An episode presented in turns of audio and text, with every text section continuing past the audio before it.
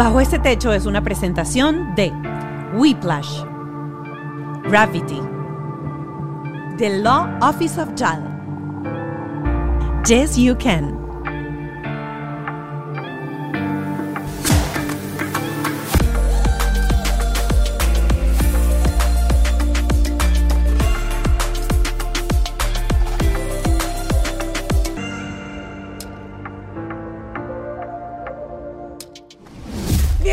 A este episodio de Bajo este techo. Estaba diciéndole a todo el equipo que estoy abolladita. Estoy abolladita, vengo a hacerme un tratamiento en la cara, así que si me ven no normal, como siempre estoy, que estoy maquillada y montada, lo aviso desde ya.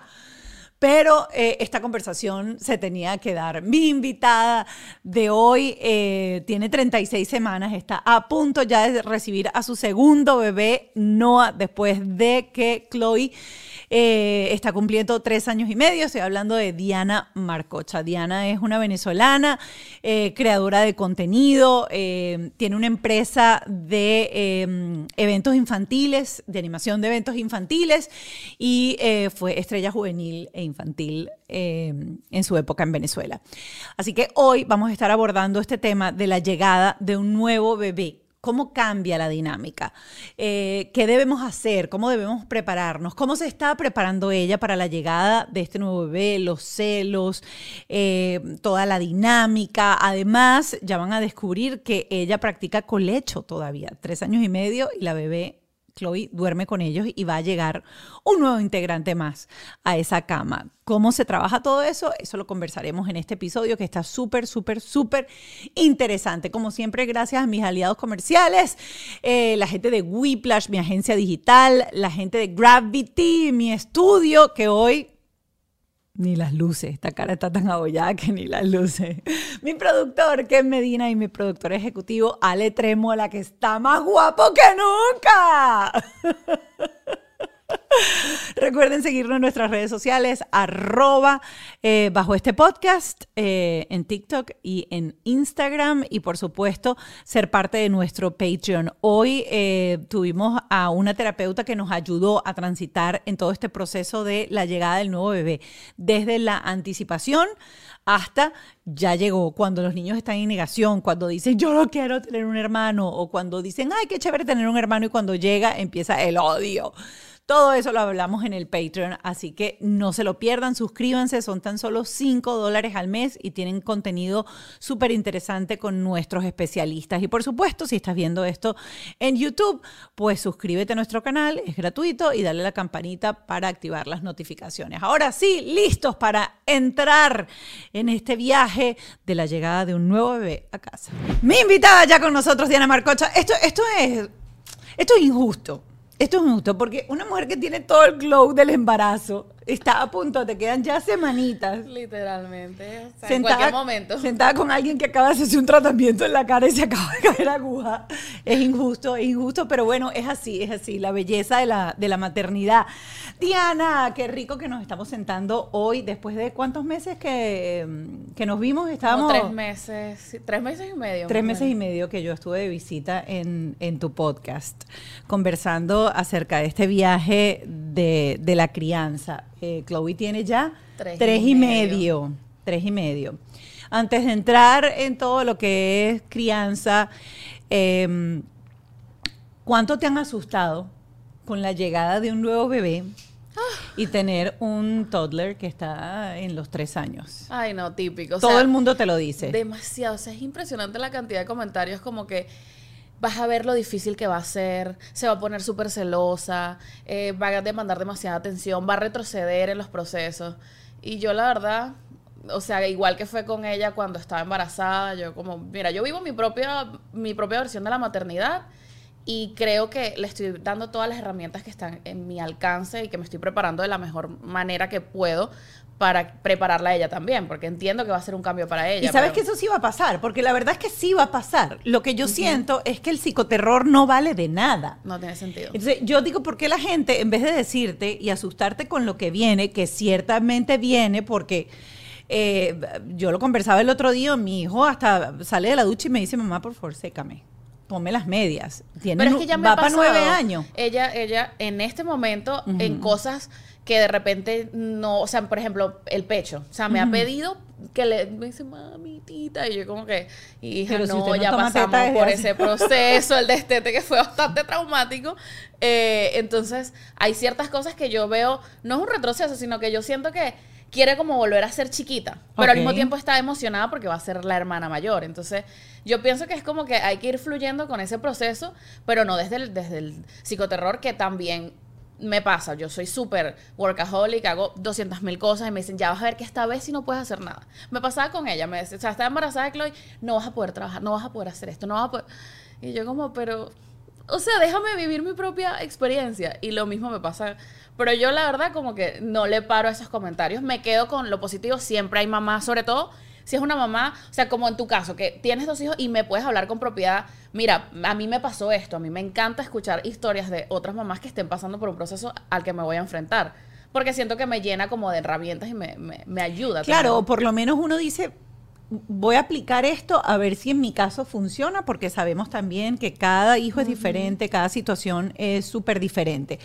Pero en esos momentos donde ella ahorita se pone como más mingona, donde quiere volver a ser chiquitita, ¿Cómo, cómo lo haces? ¿Cómo, ¿Cómo se lo explicas o le das el, el permiso? Porque yo últimamente he aplicado, o sea, yo, yo antes cuando él me decía sécame, yo decía, mi amor, o sea, tienes ocho años, yo todavía tengo que hacer esto, tengo que hacer esto.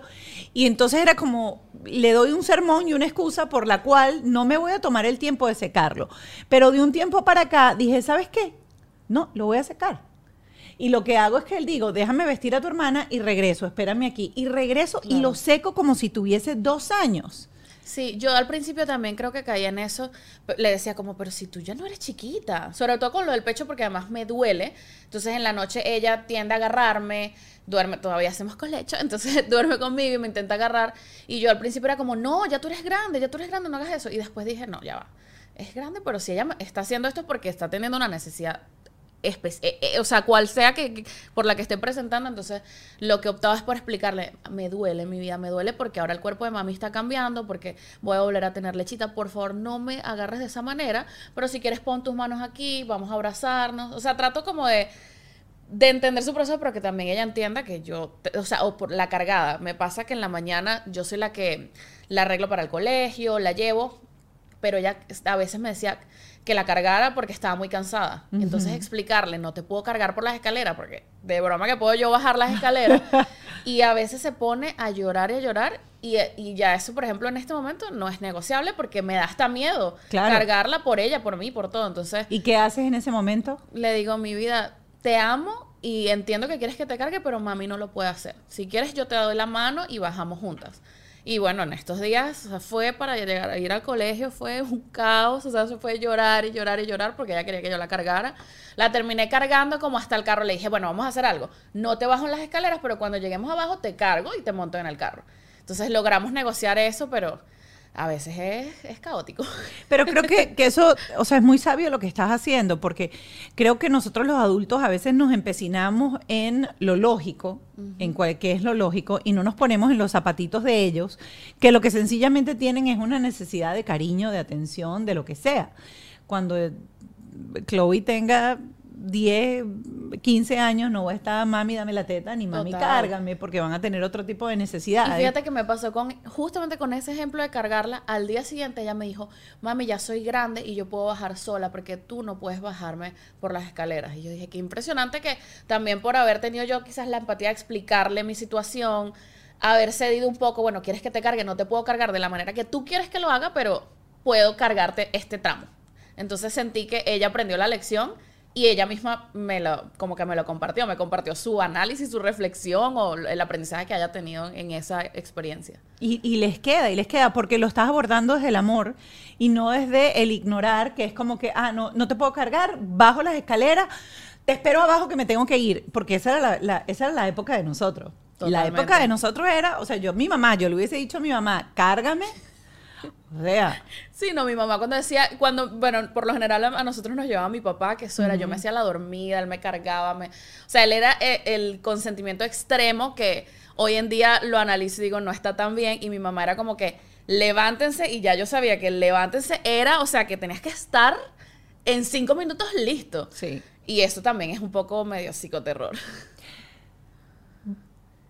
Porque es que uno no se da cuenta cómo afecta eso, sino con el paso del tiempo y cuando tú enfrentas como que tu propio historial de vida en terapia y te das cuenta cómo ese tipo de cosas marcan tu manera de reaccionar ante cosas insignificantes en la vida, pero te marcan. Cosas que te marcaron tanto y que, bueno, yo me la paso en ese tema de mi mamá es conservadora familiar, Ajá. entonces tenemos hoy en día la apertura de poder estar constantemente haciendo terapias mutuas, porque yo aprendo algo en mi terapia, entonces le comparto, bueno, entendí que me dolió mucho que, por ejemplo, el tema de la ropa, yo eh, me dejé como guiar mucho por la ropa que escogía mi mamá. Y sobre todo cuando comencé mi, mi carrera como artista, Ajá. eh, me crearon como una especie de personaje, o sea, yo era Diani, entonces era la que se vestía de tal manera, y de verdad me di cuenta en terapia que eso me afectó demasiado. Y se lo compartí a mi mamá cuando lo entendí, y me dijo, wow, o sea, nunca lo vi de esa manera, yo te elegía la ropa y te la ponía y ya, y, y- y para mí era normal, y nunca, quizás ella en ese momento, Porque nunca me preguntó. muy niña para la gente que no, conoce tu carrera. Yo comencé muy pequeña mi carrera como artista, entonces, pero también yo era una niña que como que cedía a todo, o sea, yo jamás era capaz de decir lo que lo que quería, como mi hija que me habla con tres años y medio me dice, no me quiero poner esta ropa, me quiero Pero poner eso esta". es bueno, en cierta forma Sí. es bueno, porque yo creo que nosotros somos de la generación, o a mí me pasa, que yo no sé ser asertiva.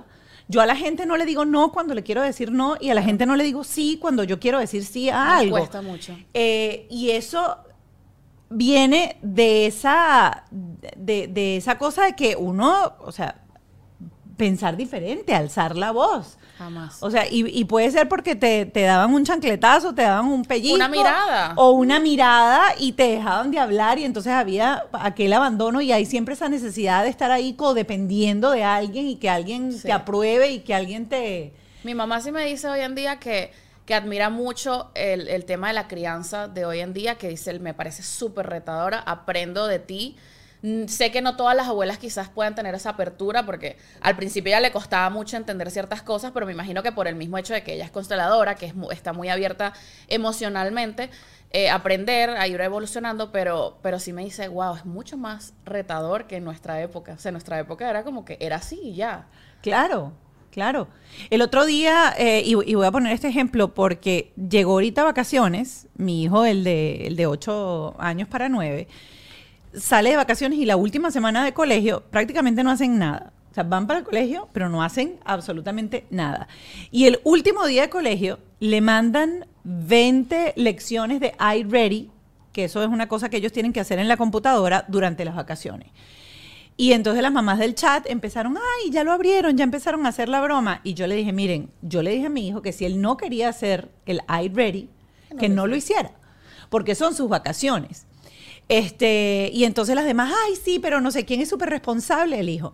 Y él dice que lo quiere hacer. Y yo me senté con mi hijo y yo le dije, mi amor, si tú eres responsable y tú lo quieres hacer, cuando llegue el primer día de clase, yo le mando una nota a la maestra y le digo, esta semana él lo va a hacer.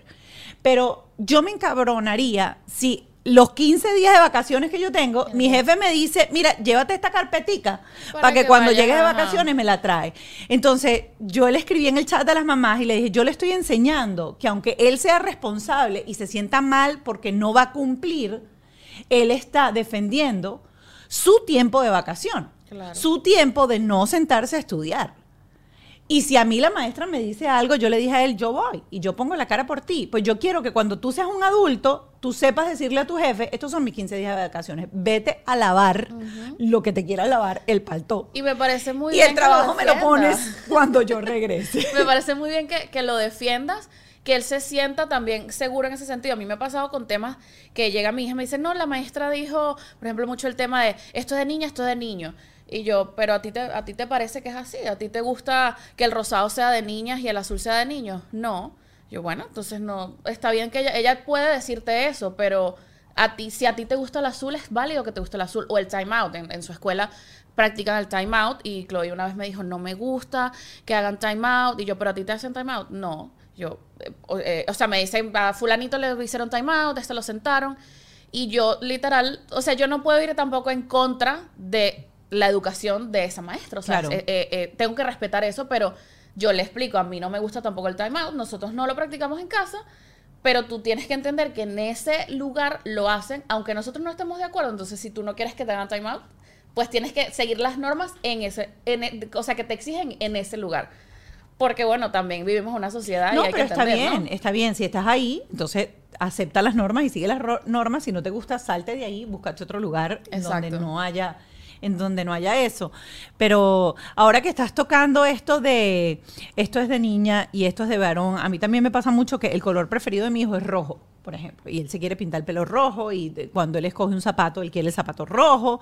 Y eh, me ha pasado mucho que a veces pues la gente dice que qué horror, que cómo, cómo yo hago eso, cómo yo le pinto el pelo, por ejemplo, que no se lo pinto con tintes Claro. tóxicos, le pinto con lo más natural que consigo, que se quita. Eh, he tenido también, pero cantidad de gente una vez que él decidió disfrazarse de su profesor de arte en el campamento de arte, entonces se pintó el pelo negro y se pintó los ojos. Y aquello fue una cosa loca porque yo le dejé que mi hijo se pusiera delineador. Y ahorita que está todo este tema de Mm, bueno. los géneros, los libros de los géneros, que si esto, que si lo otro, ¿cuál es tu posición al respecto de eso? Mira, yo eh, hay muchas cosas con las que no estoy de acuerdo del ado- adoctrinamiento, no estoy de acuerdo, pero hay muchas cosas con las que sí estoy de acuerdo que tienen que haber cambios, porque la sociedad no puede ser que porque venía, ay, es que antes éramos normales, ay, es que antes las cosas de niña eran de niña y las de niño eran de niño. Ok, eso era antes, pero ahora es diferente. Mi hija le encanta disfrazarse de princesa y de superhéroe, y eso está bien.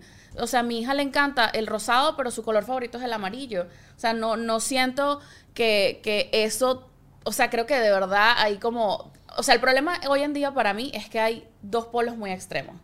Está el tema del adoctrinamiento y está el tema de los que son totalmente en contra de todos los cambios. Yo creo que si pudiéramos llegar a un, a un medio de vamos a, vamos a ir evolucionando como va evolucionando el mundo, sin ser extremistas, pero yo a mi hija, mira, le hablo de todo, de hecho, la mayoría de mis amigos son, son homosexuales, Eh, mi, mi hija tiene, o sea, unos tíos muy cercanos que ama y adora y son esposos, y un día mi hija jugando con los muñequitos empieza, eh, este es mami y papi, no, no, no, na, abu, mimi, Eh, y entonces agarra a los, a- o sea, agarra a dos muñequitos, dice los nombres y se me queda, o sea, yo, yo la analizo y yo no digo nada, yo estoy callada y me dice, mami, ¿qué son los tíos? Y yo le digo, esposos, como esposos, y yo, bueno, como mami y papi, como los abuelos, como los nonos, eh, que son esposos, que se aman. Ok, ya. Eso fue todo. Listo. Eso fue todo. Yo no tuve que profundizar. Ay, no, que, que la homosexualidad. Que, no, o sea, eso fue así y ya. Para ella lo asumió de esa manera. Después ella misma, una vez que estábamos en la playa con un grupo de amigos, ella me preguntó, ¿los tíos son esposos? O sea, otros amigos que, era- que son esposos. Eh, yo sí, son esposos. Ok, y ya. Yo me imagino que en su mundo ella diría, bueno, está, está acostumbrada a ver hombre-mujer, pero ya yo le estoy explicando que son dos hombres que están juntos y para ella es normal. O sea, no... eh, yo creo que los que se complican son los adultos. Los niños ven todo sumamente normal. Y lo mismo pienso con respecto a, a ciertas películas que hoy en día critican muchísimo. Eh, bueno, yo soy Disney Lover porque además tengo una Sí. compañía de fiestas de personajes. eh, y yo siento que no, para mí no ha sido de una forma forzada, ha sido para, hasta los momentos lo que yo he visto en las últimas películas, ha sido de una forma respetuosa que no afecta mis valores. El día que yo vea que están hablando de un tema sexual, sea de lo que sea, sea heterosexual, homosexual, ahí ya yo digo, ok, esto se está saliendo de control porque Pero es que yo ahí lo que yo siento es que yo respeto la postura, por ejemplo, de, de- todos, porque creo que todos tienen cabida. Los que tenemos gente cercana que amamos y queremos y que sabemos que tienen sus preferencias sexuales diferentes a lo que la gente quiere llamar la normalidad, porque esto ha existido desde que el mundo existe. Este, sabemos que son seres maravillosos, así como puede haber una persona mala hetero, puede haber una persona mala homo, eso no tiene nada que ver con tu preferencia sexual. Pero yo ahí siento que ahí lo importante es la orientación del padre y del representante. Es como que, Total. si tú digas, para mí es peor las películas de matazón, las películas de violencia, Fatal. las películas de todo eso que pasa siento que también los, los videojuegos. Pero ahí está la orientación del padre y el representante de decir, mira, esto es un videojuego, esto es así. Si a tú una persona real le das un balazo, esa persona se va a morir y va a dejar de existir. Eso no es la vida real, no es como los videojuegos. Si tú le explicas es diferente. El otro día estaba viendo a alguien que estaba horrorizado y enyellado porque fue por una librería eh, y en la librería había un libro que si eh, la gallina que tenía dos papás gallos o el gallo que quería ser gallina. Y yo le digo, habrán familias que son así y que necesitan literatura infantil para explicarle a sus hijos un cuento como hay el cuento de la mamá gallina y el papagayo. Si a ti no te gusta que tu hijo lea eso, coño, yo no voy a un a, Bars and Novels a agarrar un libro de, horror, porque no me gusta leer horror. Entonces no lo leo, pero no por ello deja de existir o deja de estar.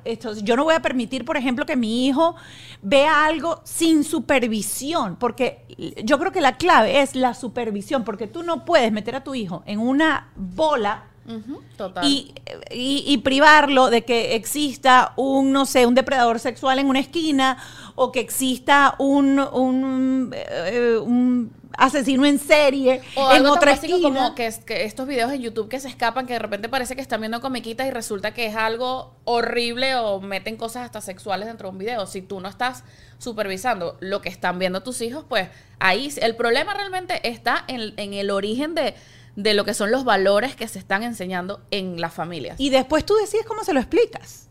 Porque la verdad es que tú tienes libre albedrío de decirle a tu hijo, mira, esto es una atrocidad, esto va en contra de lo que tú quieras o como se lo quieras explicar, o se lo puedes explicar de una manera mucho más abierta y decirle, mira, nosotros no somos así, somos iguales pero diferentes y hay que sencillamente respetar y aceptar. Si tú no lo quieres para tu vida, tú no lo usas, no lo implementas, no lo tienes, pero no por ello tú puedes señalar con un dedo a una persona que no está haciendo daño a nadie, que está amando y que buena gente. Totalmente. El problema hoy en día es eso, que los extremos y el señalamiento, lo que tú dices, que, que es como que esto no, esto, entonces vamos todos en contra de esto. Bueno, tú puedes estar en contra, pero quizás yo no estoy en contra. Quizás hay una familia que se siente muy feliz de que eso pueda ser válido en, en esta época.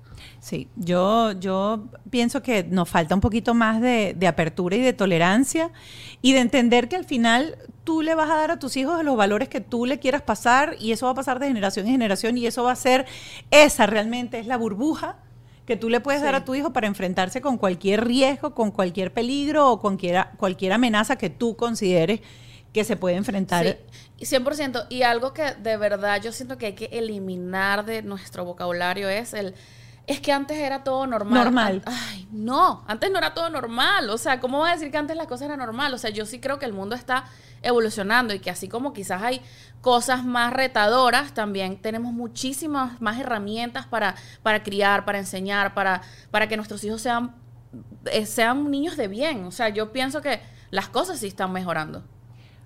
Porque estamos logrando mayor, yo creo que se está logrando mayor inclusión de lo que siempre ha existido. Exacto. De respeto. siempre, eh, más que inclusión es respeto a, lo que tú dices, algo que ha existido siempre. Sí, sí. Eh, ay, Dios mío. este tema es intenso. No, es que eh, es así, es verdad. Y a veces uno ve y uno dice, bueno, es como que el pasto está seco y y, toda esta apertura que hay en, redes sociales, en donde todo el mundo tiene un medio de comunicación en la mano, a veces tú dices, bueno, ciertamente hay gente que está y trata de apaciguar y de, abrir campo para que haya más cordialidad, pero hay otra gente que está dedicada a echarle gasolina. Al pasto y anda con el, con el encendedor y que ching, Sí, y ahí tú también tienes que decir como creador de contenido que a qué estás dispuesto a, como qué precio pagar, porque, por ejemplo, cuando, yo recuerdo cuando salió la película de, de Buzz Lightyear, que yo dije, o sea, yo la vi, yo dije, qué, qué, qué locura, ¿cómo están criticando esta película? Que no tiene nada malo. Y yo empecé a hablar de ese tema y me cayeron tan fuerte encima.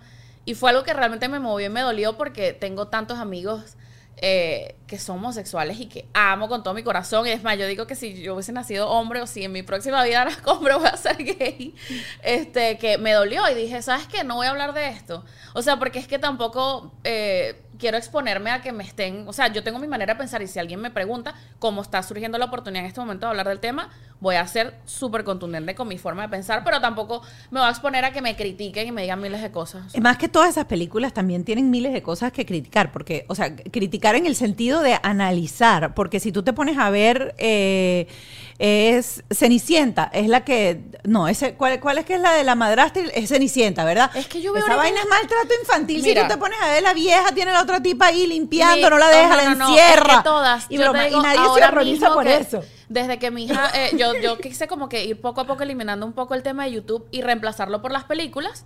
Además, yo amo las películas de Disney y me puse a ver literal película por película con mi hija de las, de las viejas y te puedo decir que son traumáticas. Claro. O sea, yo digo, wow, aquí nadie tiene papá, matan de la peor forma. La bella y la bestia, No hay- ese tipo, o sea, el síndrome de Estocolmo, el secuestrador, la tipa termina enamorándose de Leonela, la novela. Mira, el, el jorobado de Notre Dame. ¿Tú has visto Coño, qué, qué ruda. O sea, yo lloraba. Empezó la película y empecé llorando. Yo, ¿qué, qué cosa tan fea es esto? O sea, hay películas, Blancanieves, o sea, de verdad las películas de antes eran mucho más fuertes. Por lo menos las de hoy en día, todas las de Pixar te dejan reflexionando. O sea, yo digo que son películas hechas para los niños, pero donde los papás quedamos, wow, o sea, Pixar es el que tiene la de las emociones, que es buenísima. Inside Out, o sea, Inside qué, Out. qué peliculón.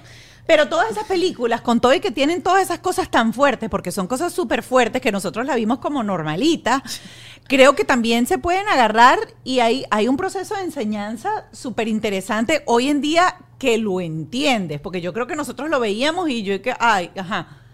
Y yo, yo, yo- o bueno, o creíamos que no lo entendíamos, pero sí quedaba ahí en el, en el inconsciente no, pero porque... te queda, te queda la tara ahí. Yo recuerdo que en uno de mis stand-up yo decía que, o sea, Disney y las telenovelas nos jodieron, Sí, el, la- el- 100%. el- nos jodieron el acercamiento de la mujer a, El rol a- del hombre y la mujer, a la, a la sexualidad.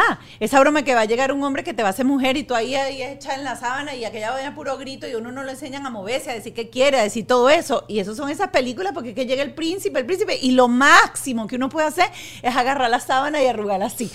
Concho, no. Sí, no te dejan, no te dejan una muy buena enseñanza sobre temas bastante importantes. Temas bastante importantes que yo creo que todo este proceso de despertar de nosotros, de esta generación, de nosotros como padres, es, De cristal. Sí, no, pero es educar a los hijos de una sí. manera diferente. Totalmente. Es educarlos de una, de una manera diferente. Y también se- yo digo, yo quiero que mi hija lo pueda hacer mejor de lo que yo lo de- he podido hacer. Yo creo que incluso, eso lo he hablado con mi mamá, antes los papás tenían la razón y es así y ya. Hoy en día yo siento, no que tengo la razón, que, que estoy tratando de hacer lo mejor que puedo con las herramientas que tengo, pero estoy segura que mi hija lo va a hacer mejor que yo porque va a tener muchísimas más herramientas, porque le estoy haciendo el camino más fácil de lo que lo tuve yo. Entonces yo creo que hay que enfocarse en eso, en que sí estamos evolucionando, en que el pasado de verdad quedó pisado y que qué bueno que podamos tener tantas herramientas hoy en día. Y ojo, eh, cuando estás diciendo que tu hija argumenta y, y pide explicación y tiene ganas de decir, pero yo quiero esto, eso no quiere decir que tú como padre no conozcas que tú eres el padre y tú eres el que vas a poner los límites. Pero estás enseñando a esa persona a decir, a argumentar, a Claro. exigir, a pedir, a desarrollar eh, esa, ese entendimiento de sus necesidades que uno no las tenía. Uno era como que, ah, sí, lo que diga mi mamá, lo que diga no sé qué. Y al final entras en una relación de pareja y es lo que diga mi pareja. O lo que diga no sé qué. Vas aceptando muchas, muchas cosas.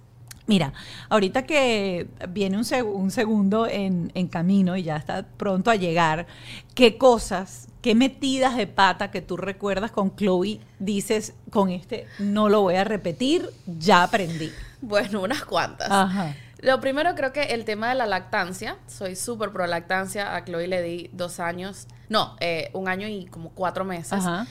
Eh, pero siento que me obsesioné, o sea, que fue como una obsesión mutua Ajá. que no quiero repetir. ¿Por qué fue una obsesión? Porque literalmente yo la calmaba de cualquier circunstancia con, con eso. Con la teta. Incluso era hasta una excusa cuando, no sé, no quería que alguien la cargara, me la pegaba. O tenía que trabajar, me la pegaba para poder hacer algo en la computadora. Siento que excluí mucho a mi, a mi esposo en este proceso porque él siempre era como que, bueno, pero yo le puedo dar tetero. Y era como, no, o mi mamá de repente me decía, pero salgan y me dejas un teterito. Entonces yo fui muy como que, no, o sea, ella es mía y, y de verdad siento que las dos tuvimos un apego y luego cuando vino el destete para mí ha sido, de todo lo que vivido en la maternidad, ha sido la etapa más retadora y que mucha gente me decía, no, eso en tres días se pasan, en tres días nada. ¿Por Nosotros qué? fue- porque a ella le costó mucho, o sea, cuando yo Era tomé ella. la... Bueno, yo tomar la decisión hoy en día, lo- yo decía, sí, yo estoy lista, pero mentira, cada yo decía, estoy lista, dejaba unas horas de darle y después volvía. ¿Y por qué volvías? Porque sentía Porque que era ella- más fácil tranquilizarla. Porque a veces eso pasa con el chupón. Yo, yo lo tengo con Clio. Yo ahorita ya voy que el chupón solamente está para dormir y en el auto. Eh, pero es eso, a veces... O sea, Sí, son dos minutos. Exacto, y- una parte era para calmarla y otra parte es porque sí yo sí sentía esa, esa, ese cuento de hadas de ay, la conexión con la teta. O sea, de verdad yo sí se amaba la- dar Sí, lactancia. Entonces, a también ahora me da miedo porque tú estoy diciendo esto, pero capaz me pasa también con Noah, que estoy ahí entregada. Pero lo que sí quiero es ser un poquito más como, no desprendida, pero sí quizás darle más lugar a mi esposo, o sea, poder eh, extraerme, que él le pueda dar en las noches. Para mí el tema de no dormir es fatal, mi esposo se le da mucho más fácil eh, levantarse en la madrugada, entonces como que hemos llegado a acuerdos que siento que van a ser sanos en ese sentido. So- sobre todo el, el incluirlo en el primer año de vida, yo creo que fui muy, ella es mía, es mía, es mía, y yo me, me hice cargo, o sea, no puedo decir, yo creo que a veces las mujeres... eh, tendemos a decir como que es que tengo toda la responsabilidad porque soy la mamá y muchas veces no, no son los hombres que sino que nosotras como mujeres no le permitimos porque sentimos que somos la mamá, que la podemos con todo y no quiero repetir eso. Lo otro es el coche. Ese coche fue adorno total. O sea, íbamos a todos lados y yo car Lo mismo es, es- yo creo que se mezcla el tema lactancia con el sentir también que era mía. Jamás la, la, la montaba en un coche. eh, La tenías colgada en un colgada el día. 24/7. Entonces la primera vez, por ejemplo, que viajé, que fuimos a Nueva York, yo tra- tratando de montarla en un coche, no había No forma. quería. Entonces tratando de caminar horas en Nueva York, yo cargándola, cargándola, tratando de montármela en, en o sea, como que en el canguro. Creo que eso es lo que más cambiaría. Eh, ¿Qué otra cosa? Siento que Yo te tengo que preguntar por el colecho, porque no es lo mismo hacer colecho con un hijo, con un bebé, y hacer colecho con un bebé y una de tres años y medio que todavía está dentro. ¿Tienes ya plan de acción? ¿Empezaste plan de acción? ¿Empezaste a diseñar cuarto para que se emocione con el cuarto, para ver si el cuarto le parece chévere? Whiplash está regalando logos en TikTok. Volvió, volvió esto y me encanta. Así que todos esos planes, proyectos, ideas de negocio que tienes para el 2023 pueden tener una imagen genial, profesional y lo mejor de todo, gratis. Es súper fácil, solamente tienes que ingresar al perfil de Whiplash, comenta cualquiera de sus videos y coloca el nombre de tu empresa, negocio, proyecto o podcast. Y ellos van a convertir esa solicitud en un branding completo para ti y van a subirlo en video. Y luego, obviamente, te van a enviar todos los juguetitos. Y está pilas porque suben más de tres logos nuevos a la semana. Así que si yo fuese tú, no perdería ni la fe ni la constancia de comentar. Su próximo video puede ser para ti. Renta un espacio audiovisual ideal. Yo grabo en Gravity, porque son un one-stop studio, es- un espacio en donde no tienes que preocuparte por absolutamente nada. Ellos cuentan con todo, los backdrops, la iluminación, la sala de espera, la sala de maquillaje, todo lo que puedas necesitar para tu sesión de fotos, de video, podcast, creación de contenido y más. Visita su página web gravity.com o síguelos en las redes sociales arroba gravity para conocer más acerca de sus servicios y membresías. The Law Office of JAL es la oficina de abogados de Juan Antonio Lozada. Y ahora que hay tanto cambio en cuanto a migración, se acaba de aprobar o se está aprobando ya, entra en vigencia la nueva ley aquí en el estado de la Florida, los inmigrantes, qué hacer, qué no hacer, cómo está tu estatus migratorio, estás esperando, pues necesitas tener a la mano un abogado que se ocupe y se preocupe por tu caso. Por eso yo les recomiendo a Juan Antonio Lozada y a toda su tribu de arroba The Law Office of JAL. Si no lo conoces, síguelo en las redes sociales y entra a su cafecito migratorio de lunes a viernes a las 8 y 30 de la mañana para que veas cómo empodera a punta de información. Arroba The Law Office of JAL. A media tarde tienes hambrecita y estás así, te paras en una estación de servicio y vas y te compras unos chips. ¿Tú sabes cuánto trans fat tiene eso? ¿Sabes cuántas calorías tiene eso? ¿Sabes cuánta azúcar tiene eso? Bueno, yo te voy a dar una opción saludable y lo tienen diferentes sabores. Este que es barbecue, que es súper rico y el que a mí me gusta, que es el de pickles. Esto tiene 18 gramos de proteína, es gluten free y es un snack saludable. Como yo digo, un tente en pie para que llegues a casita y puedas comer tu comida. Si quieres mantenerte enfocado, si quieres mantenerte en forma y quieres quitarte esos kilitos de más, tienes que tener estructura. Y estos Protein Bites son la clave. ¿De quién? De Yes You Can. Si hay algo en lo que siempre coincidimos en estos episodios es la importancia de hacer terapia, la importancia de entender cómo funciona nuestra mente, cómo funcionan nuestras emociones. ¿Para qué? Para sanar nosotros, sanar heridas de la infancia y poder ser mejores padres. Aquí abajo les estoy dejando el link del WhatsApp de Opción Yo. Conéctense con un asesor de bienestar, comenten qué es lo que necesitan para que les ayuden ya a planificar, armar ese mapa de acción que te va a ayudar a generar un cambio. Deja de caminar por la vida con esa nubecita gris y echándole la culpa al tiempo. Tú puedes cambiar el tiempo. Tú puedes sacar el temporal y venir y vivir con sol. Y lo puedes hacer a través de Opción Yo. Mira, fíjate que Chloe nos pidió eh, su cuarto. O sea, ella, ella, siempre ha tenido cuarto, pero era de adorno. Y a los dos años ella dijo que quería una cama. Entonces. Eh, sus padrinos le regalaron una cama bellísima, como una casita, durmió ahí, fue súper fácil. Yo dije, wow, o sea, ojalá todo hubiese sido así de fácil con los, los otros procesos de la maternidad. Estuvo así como dos semanas y de repente un día dijo, no, quiero dormir con ustedes. Y nosotros, ok, está bien. Desde ese entonces volvió a la cama, pero es que nos, nos, gusta mucho. O sea, nosotros, mi esposo y yo en eso sí creo que estamos en la misma sintonía, somos...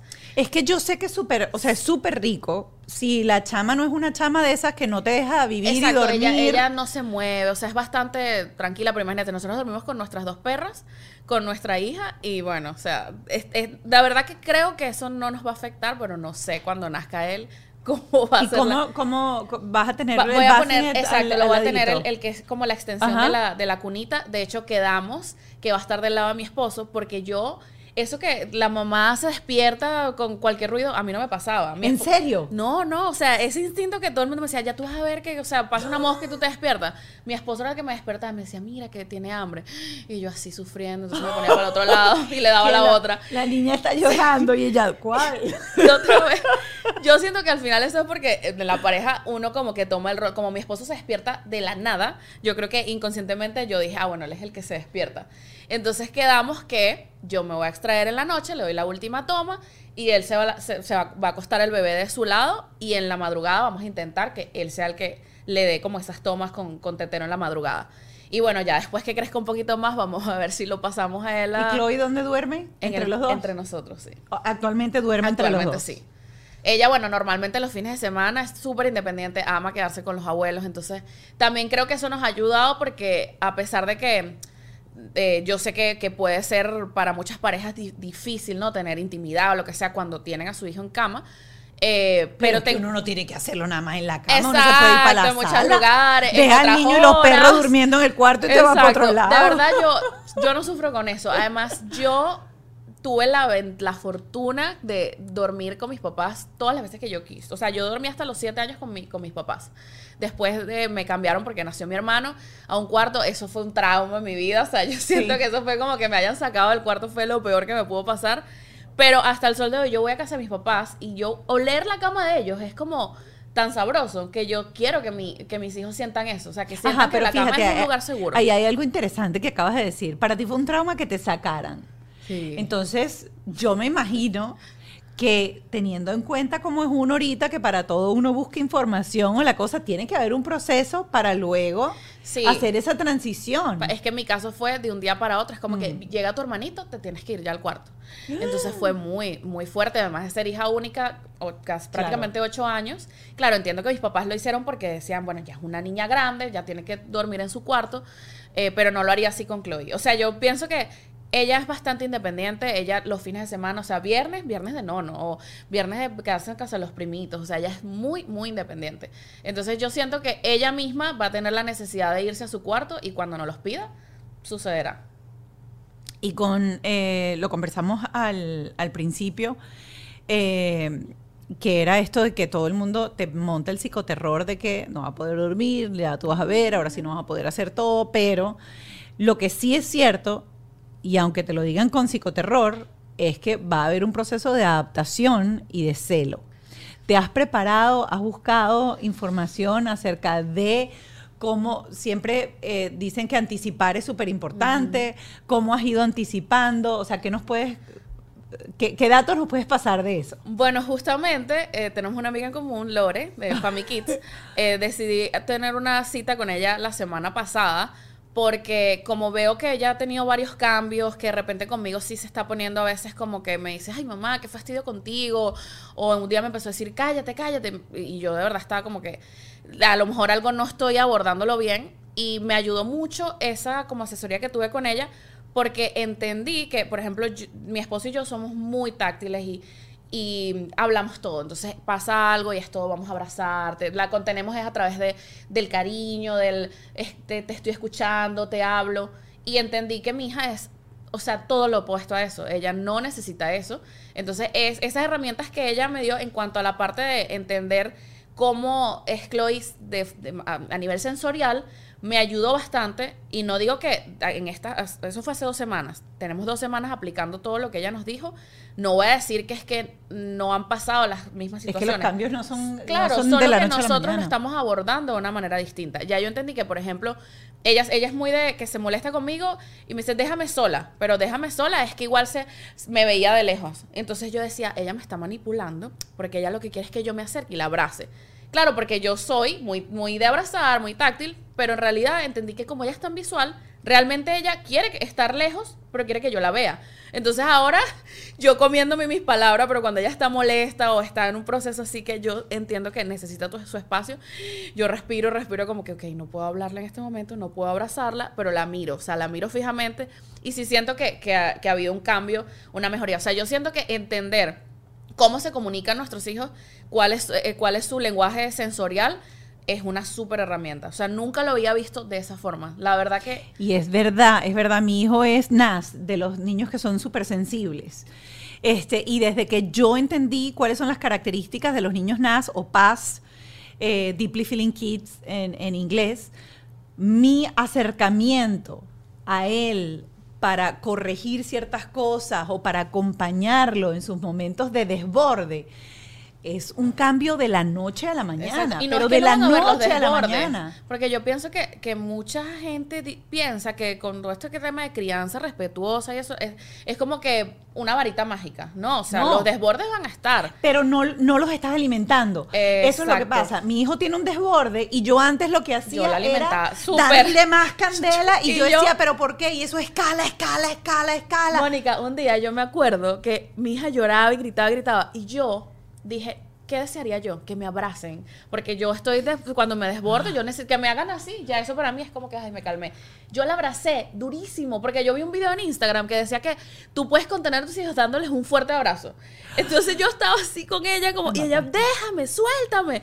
Y, y claro, lo que estaba haciendo, cuando entendí esto con Lore, dije, lo que yo estaba haciendo era desbordarla peor. O sea, porque ella lo que necesita es su espacio. Yo necesito un abrazo, pero ¿qué necesita ella? Entonces yo pienso que es eso, como que, eh, como eso es, eh, aprende a conocer tus, tus emociones para que puedas canalizarlas de tus hijos. Lo mismo es con esto de la forma de comunicar. La, la nuestra definitivamente no es la misma que la de nuestros hijos. Es correcto. Mira, eh, nosotros siempre tenemos como un segmentico de porque lo digo yo.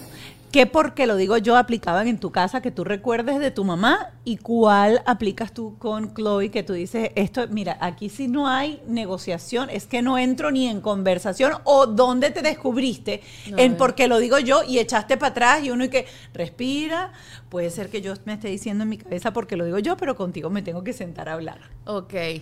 Bueno, mi papá, por ejemplo, eh, él con el tema, yo siempre me quería que si pintar el cabello, hacer un tatuaje, eh, un piercing. No había manera, o sea, no era, no había manera que yo asomara eso, era porque, porque no, porque no, porque yo soy tu papá y te dije que no. Y o sea, hasta una vez me dijo, si tú el día que tú hagas eso, te vas a la calle. Eh, mi mamá, yo creo Antes de que sigas con lo de tu mamá, ¿tienes tatuaje? ¿Tienes piercing? ¿Te lo hiciste me todo? hice, no, no me he hecho todavía tatuajes, Ok. me lo voy a hacer después que nazca Noah. Me hice un piercing después de un día de terapia. Literalmente salí de la terapia y que me voy a poner mi, mi zarcillito. Pero soy muy miedosa con eso. Pero a María, es- o sea, tener muchos tatuajes es, es algo que todavía estoy como desbloqueando.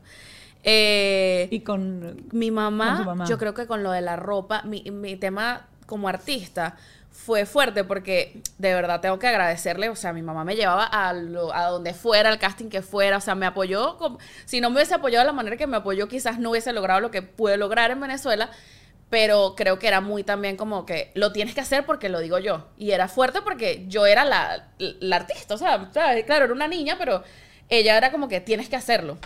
Eh, yo sí con mi hija cero así, o sea, yo creo que una parte de mí desea que ella sea artista porque, bueno, no sé, es lo que yo viví, lo que yo conozco, pero también otra parte de mí es como que deseo demasiado que ella viva su propia versión de lo que ella quiera hacer. Entonces, a veces creo que me, o sea, que voy a decir como que, porque digo, lo digo yo en cuanto a vamos a hacer, no sé, a la clase de baile, la metí en clases de baile. No, pero es que si ya me dijo que sí, tienes que hacerlo. Pero después dije, no, pero si ella lloró, no quiere ir a la clase de baile, que tengo que entender que esa es mi necesidad de, la niña que bailó toda la vida, pero mi hija a lo mejor no quiere bailar. Eso, eso es complicado, encontrar las, las actividades eh, para, que, para que los niños entren. Yo siento también que tiene mucho que ver, porque ellos hacen muchas cosas como por imitación o por, por afinidad. Y yo al mío lo tengo, o sea, pero hasta en clase perinola. O sea, yo lo meto en cualquier cantidad de cosas y sí lo he tenido que retirar de algunas cosas que él me ha dicho definitivamente. No es lo mío, no me gusta. Con la gimnasia olímpica fue así. Yo yo lo metí en gimnasia olímpica durante un tiempo y cuando lo empezaron a hacer el split, él dijo, no, esto no es lo mío, no lo quiero. Pero fíjate que a mí me pasó con el baile, que yo le decía muchas veces a mi mamá, no quiero, no quiero, no quiero. Y yo sí, e, eso creo que realmente se lo, se lo agradezco, porque ella me decía, si tú no quieres cuando termine tu año escolar, no, no, no, vuelves a entrar al siguiente. Pero si tú comenzaste, lo debes culminar. No sé hasta el sol de hoy si eso es algo positivo o negativo, pero creo que en mi caso bailar fue una herramienta que me ayudó muchísimo en mi carrera como, como artista y amo bailar. Es que creo que hay que, leer muy bien, hay que leer muy bien cuando es que está haciendo algo que realmente no le gusta, no sirve, no es bueno para y algo en donde de repente por la disciplina o por, por la el compromiso que hay de que tienes que ir todo el tiempo. Es como el de ir al que flojera. Claro, eso, eso me pasa mucho. creo que eso es uno de los no negociables míos. Cuando ella me dice, es que no quiero ir al colegio hoy. Y una parte de mí es como, Ay, ¿será que la dejo? porque está tan chiquita, pero digo, no, porque ya tienes que cumplir con su, con su escuela y además la va a pasar buenísimo. Claro. Y yo voy a poder tener mi espacio y después la busco y vamos a ser inmensamente felices. Entonces, eso creo que ah, quizás lo que tú dices, como que tú no se da cuenta como papá cuando es un no de que qué fastidio hacer esto y cuando es un no de que de verdad no quiero. O sea, la clase de baile fue como que entramos, o sea, nada más que entramos y empezó a gritar.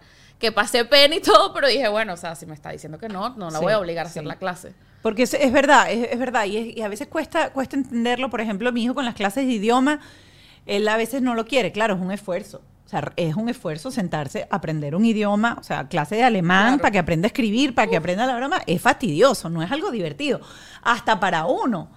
Eh, pero si he logrado, por ejemplo, o sea, escucharlo y verlo y decir, ok, de repente es que este profesor no es el profesor indicado, vamos a cambiarlo, cambiamos de profesor, fue diferente. Entonces te das cuenta que es algo que a lo que le pone resistencia, pero no le estás haciendo un daño obligándolo a hacer algo que, no es. Lo conversábamos en la entrevista que tuve con César Miguel Rondón y Floralicia, este, que Floralicia había metido al hijo en deporte y no sé qué, y la broma, y al final el tipo es un intelectual y ella lo entendió, y un músico. Entonces hay como que hay que aprender a leer nuestros hijos también y no proyectar, porque al final lo que hacemos es proyectar. Pues y eso es súper triste. Yo sí recuerdo muchas amigas en las clases de baile que odiaban estar ahí, que no tenían las condiciones físicas, no les gustaba, lloraban todos los días y les tuvieron toda la vida. O sea, fueron mis amiguitas desde que comencé baile seis años hasta que me gradué.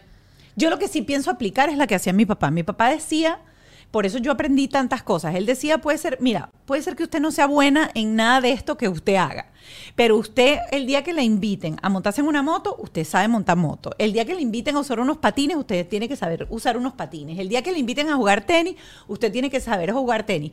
Y yo tenía como mi deporte fijo, que era la natación, que, con el que competí durante años, pero paralelo a la natación, a mí me metieron hasta en clase perinola. O sea, tú, me, tú no hay nada que tú me digas. Bueno, a mí no, me, que yo no pasó eso, pero mi esposo sí.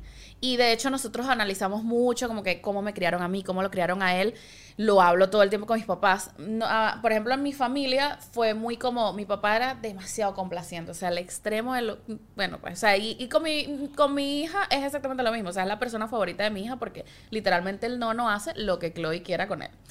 Eh, y entonces yo nunca, o sea, hasta cosas de papeles, cuando yo me vine a Estados Unidos, desde echar gasolina, sacar la licencia, saber dónde Carrizo yo pagaba el agua, la luz, o sea, eso fue muy fuerte porque yo jamás tuve que hacer nada ni preocuparme por absolutamente nada porque mi papá toda la vida nos resolvió todo. Y hoy en día a mi hermana que todavía vive con ellos le resuelve todo. En cambio, a la familia de mi esposo es todo lo opuesto. Es como que los enseñaron a hacer tanto por ellos mismos las cosas que quizás en algunas cosas yo puedo notar ciertas carencias, pero también digo, wow, o sea, qué increíble.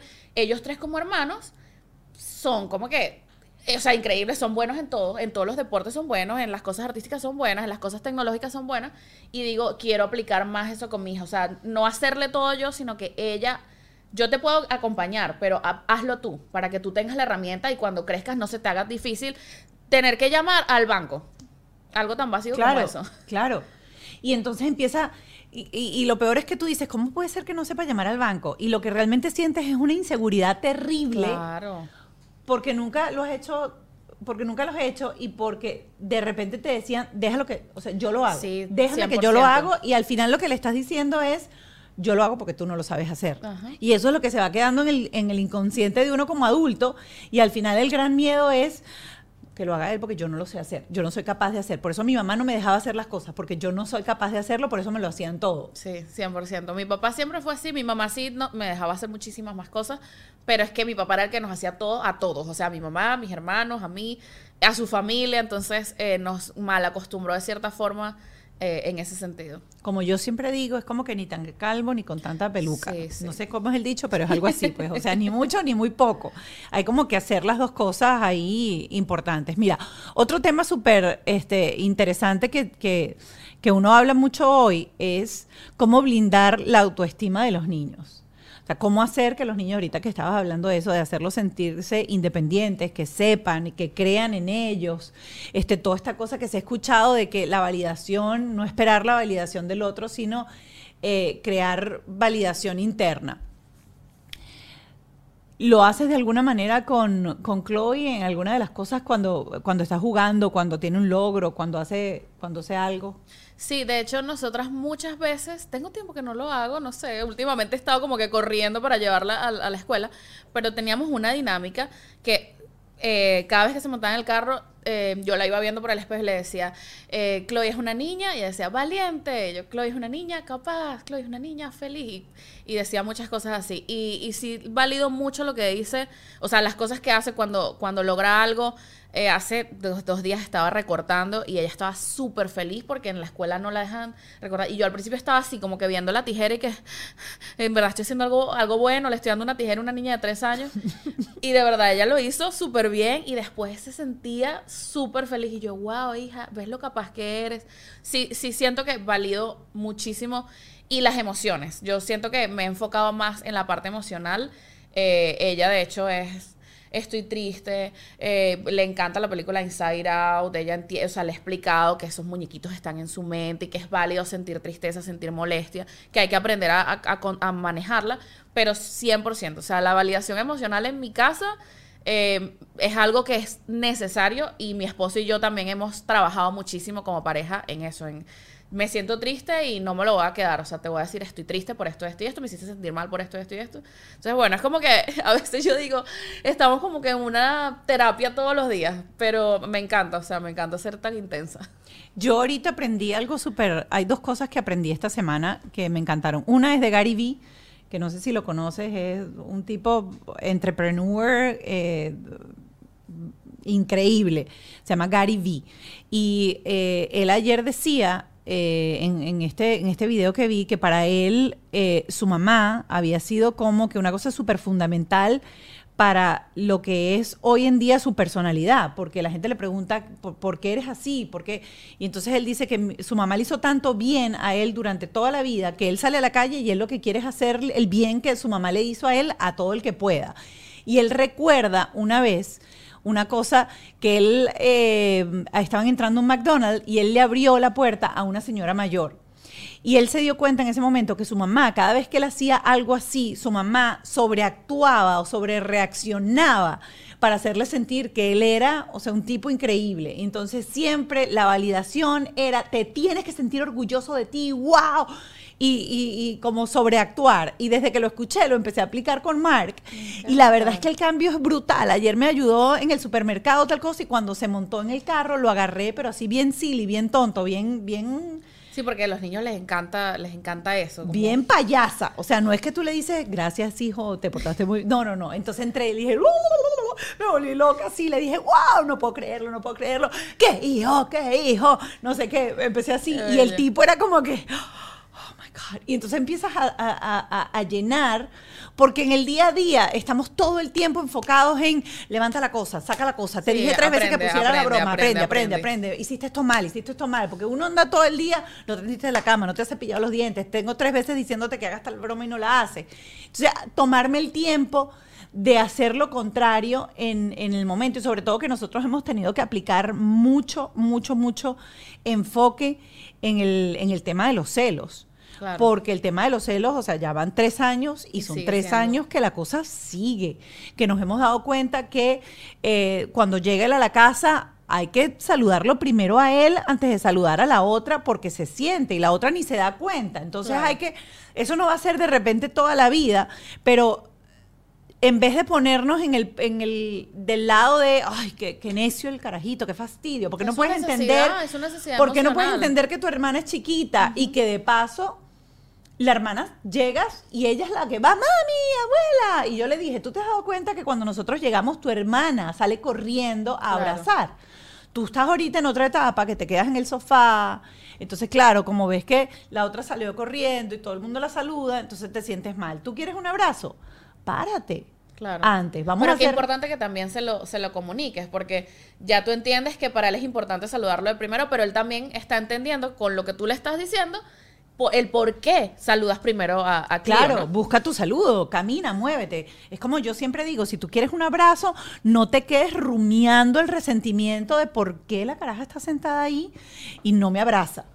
No, si tú quieres un abrazo, muévete y da un abrazo. Y si la persona no quiere dártelo, tú le dices, lo lamento, yo lo necesito en este momento. Y eso no nos lo enseñaron a nosotros. Nosotros siempre estamos esperando que el otro piense por nuestra necesidad, que el otro piense por nosotros, que el otro piense que nos gusta, que nos molesta, que no porque no nos enseñan a ser asertivos y a buscar lo que queremos. Claro, y también creo que influye mucho la comunicación. Hoy en día tenemos la capacidad de hablar con nuestros hijos como si fueran adultos. Oye, yo pienso que, que, antes tampoco, o sea, mis papás que siempre fueron muy, han sido muy, muy amorosos, eh, les sorprende como yo le hablo a Chloe, porque decían a tu edad, a, la edad de Chloe, nosotros jamás nos sentábamos contigo a hablar de, me hiciste sentir esto, me parece que no estuvo adecuado esto, siempre es una niña, yo sí es una niña, pero ya está entendiendo absolutamente todo, a lo mejor en el momento tú crees que no, pero te das cuenta que sí, y con respecto a lo que estás hablando, también es muy como te sientes muy satisfactorio cuando ves ese resultado que lo aplican con otras personas. Me pasó en estos días que mm, mi, mi ahijado estaba en la misma escuela que mi hija y él estaba pasando eh, por un proceso de que mi prima estaba también dando a luz, entonces eh, él como que colapsó emocionalmente, tuvo unos días muy, muy retadores. Y a mi hija la estaban regañando en la escuela porque ella lo estaba abrazando y porque ella le estaba diciendo, eh, Liam, no te preocupes, yo estoy contigo, mami ya viene, te quiero, lo abrazaba. Entonces ella se sentía triste y llegaba, cuando la buscamos en el colegio, estoy triste porque no me dejan abrazar a mi primo, porque le dicen que, que él no va a ser un niño grande porque, o sea, porque no, porque está llorando. Y yo, ¿y te parece que eso está bien? No. ¿Y tú lo quieres abrazar? Sí. Entonces abrázalo. Tú lo... Yo dije, qué, qué bonito que nosotros por, por contenerla a ella, por darle todas estas herramientas desde el amor, ella está teniendo ahora en una situación que alguien lo necesita, que alguien especial para ella eh, lo necesita, ella está aplicando las mismas cosas que nosotros aplicamos con ella. Voy con esta pregunta. ¿Mamá o amiga de tus hijos? Ay, yo sé que tengo que ser mamá, pero yo creo que un equilibrio. Yo siento que soy amiga de mi mamá y amo tener una relación de amistad con mi mamá, pero con límites. Hay cosas en las que los papás no podemos ser amigos, definitivamente. O sea, creo que es una línea muy delgada. Interesante la pregunta. Es que me la hicieron el otro día y uno dice, "Mm, complicado, porque cuando hay amistad no hay relación de poder. La amistad, para que sea una amistad, tiene que haber una igualdad de, de poder. O sea, yo tengo el mismo poder que tienes tú. Y cuando uno es papá, siempre al final uno es el adulto. Hasta que son grandes. Quizás cuando uno es grande ya es diferente. Más el poder se cambia en algún momento. Sí, sí, ya a tú veces tienes más poder que tu tenemos- padre y al final tú cuidas o- o- o, Pero yo sí creo que se puede llegar a un equilibrio. O sea, yo creo que tengo una amistad con los dos, más con mi mamá. Antes era una amistad tóxica porque nos costaba, sobre todo en- cuando entramos en, entré en la adolescencia, se confundía mucho esos roles entre que, ajá, somos amigas, nos llevamos muy bien, pero ahora yo quiero hacer algo que tú no me dejas y entonces ahora tú me vas a poner un límite a mí cuando siempre hemos sido amigas.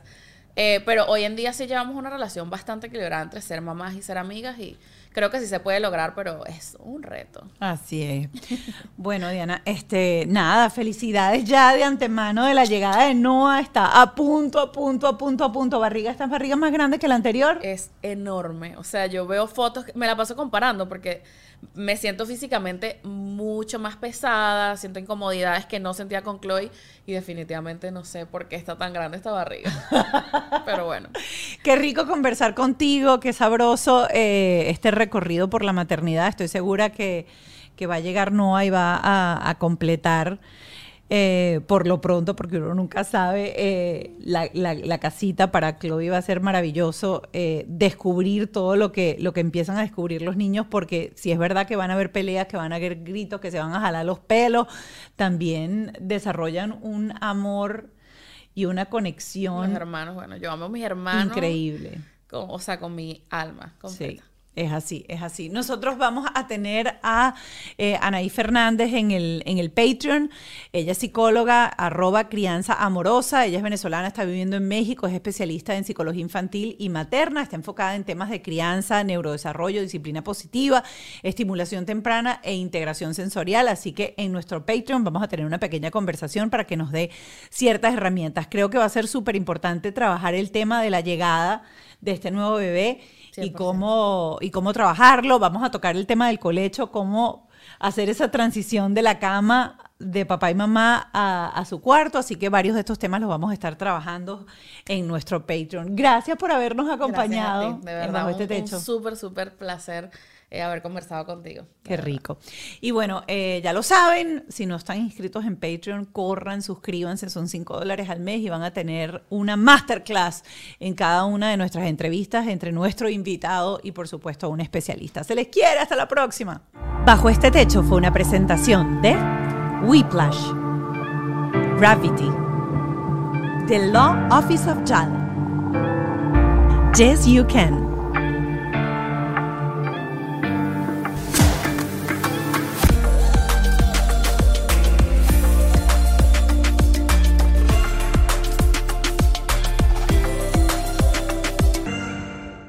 ¿Estás listo para convertir tus mejores ideas en un negocio en línea exitoso? Te presentamos Shopify. Tal vez no lo sabías, pero nuestro podcast More Than Mamis es un negocio y lo empezamos por supuesto para desahogarnos y hablar sobre la maternidad, no para convertirnos en expertas de ventas y del e-commerce. Así que sí, necesitábamos ayuda para vender nuestro merch y poner en marcha nuestra tienda. ¿Y cómo suena con Shopify?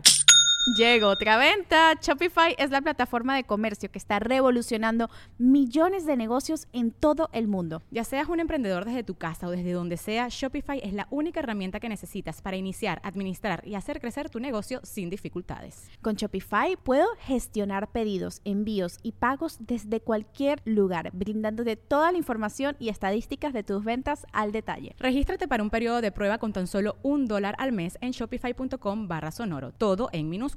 Ve a shopify.com barra sonoro para llevar tu negocio al siguiente nivel. Shopify.com barra sonoro.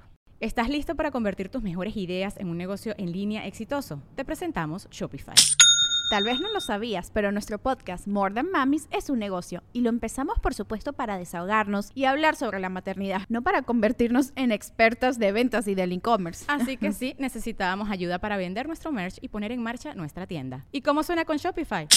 Llegó otra venta. Shopify es la plataforma de comercio que está revolucionando millones de negocios en todo el mundo. Ya seas un emprendedor desde tu casa o desde donde sea, Shopify es la única herramienta que necesitas para iniciar, administrar y hacer crecer tu negocio sin dificultades. Con Shopify puedo gestionar pedidos, envíos y pagos desde cualquier lugar, brindándote toda la información y estadísticas de tus ventas al detalle. Regístrate para un periodo de prueba con tan solo un dólar al mes en shopify.com barra sonoro, todo en minúsculas. Ve a shopify.com barra sonoro para llevar tu negocio al siguiente nivel. Shopify.com barra sonoro. Hello, it is Ryan, and we could all use an extra bright spot in our day, couldn't we? Just to make up for things like sitting in traffic, doing the dishes, counting your steps, you know, all the mundane stuff. That is why I'm such a big fan of Chumba Casino. Chumba Casino has all your favorite social casino style games that you can play for free anytime, anywhere with daily bonuses. That should brighten your day a little. Actually, a lot. So sign up now at chumbacasino.com. That's chumbacasino.com. No purchase necessary. Group. Void were prohibited by law. See terms and conditions. 18 plus.